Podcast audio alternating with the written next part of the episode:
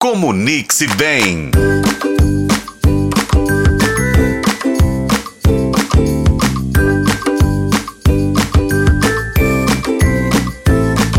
Olá, pessoal! Que delícia estar aqui com vocês em mais um Comunique-se Bem. Eu sou a Rafaela Lobo e hoje vamos analisar uma frase que a gente escuta desde criança no Brasil. É extremamente falada, que é o ano só começa depois do carnaval. Bom, feliz ano novo para todo mundo. Carnaval passou. Vamos começar? Gente, brincadeiras à parte. Essa frase sempre me incomodou desde que eu era criança, sabe? É, o que, que ela significa, o que, que ela traz. Toda frase é uma forma de comunicação e tudo que a gente fala tem uma, uma força muito grande, né? Tem um significado e algo que, que é levado por essa, essa visão.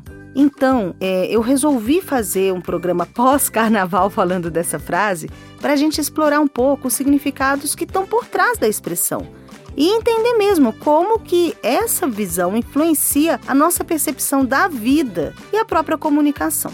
E se você também já refletiu sobre essa frase ou quer refletir um pouco sobre o que é o ano começar depois do carnaval, está convidadíssimo para ficar aqui com a gente. Primeira coisa, essa frase ela é utilizada para quê? Eu entendo que ela é utilizada para descrever uma mentalidade brasileira de adiar compromissos, de adiar projetos importantes. É como se eu tirasse umas férias, que não é total, porque eu tenho que fazer as coisas, se eu não estou de férias do trabalho, mesmo que eu esteja, eu vou ter férias durante no máximo 30 dias. Mas é como se em dezembro a gente começasse umas férias mentais e só depois do carnaval que a gente conseguisse, por exemplo, melhorar numa empresa as vendas, começar a fazer exercício que a gente prometeu fazer no ano seguinte, sabe? Promessas para o próximo ano. E a gente fala: não, depois do carnaval eu começo. É, é uma forma de literalmente mostrar que o brasileiro ele vai adiando os projetos de vida dele. E isso reflete na, na, minha análise, tá, gente? É uma análise pessoal, eu não estou falando de nenhuma análise de comunicação em termos de pesquisa que eu tenha feito como professora universitária, mas eu estou falando mesmo como Rafaela, que eu sempre entendi essa frase como o reflexo de uma cultura de procrastinação, é, no qual a gente tem um prazer imediato que é priorizado, muitas vezes, em detrimento de responsabilidade, de, de, de progredir. Isso é algo que me preocupa muito, porque desde que eu era criança tem uma outra frase que se fala muito, que é o Brasil é o país do futuro. É, por quê? Porque a gente tem tudo, né? A gente tem um espaço gigantesco, a gente tem uma agricultura maravilhosa, a gente tem um lugar que não tem se você parar para pensar em grandes problemas da natureza, a gente tem enchente todo ano e é um grande problema. Com as questões climáticas, o problema tem se tornado maior. Porém, a gente não tem vulcão, a gente não tem terremoto. Então, sempre ouvi que o Brasil é um país do futuro.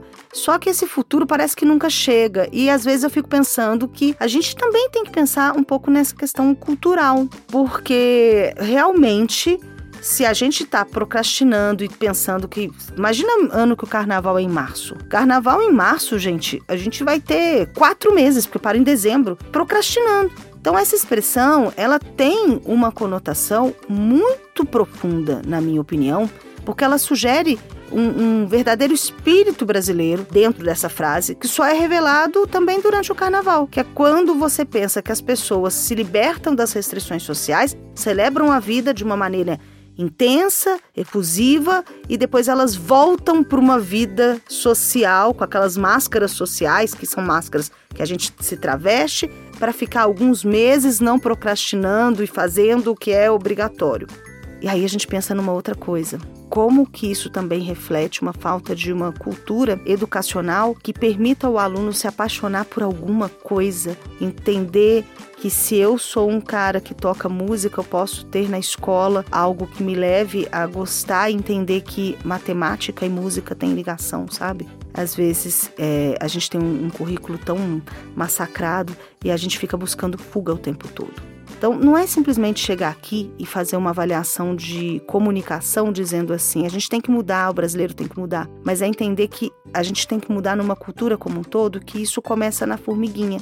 Às vezes a gente tem que mudar primeiro na gente. É pensar assim: se eu fico protelando as coisas para depois do carnaval, se eu sou uma dessas pessoas, significa que talvez eu esteja no lugar errado, fazendo a coisa errada. Eu tirei férias agora, voltei e tô super feliz, porque eu tô fazendo o que eu amo. Você? Você está fazendo o que ama, porque quando você ama muito, você comunica melhor.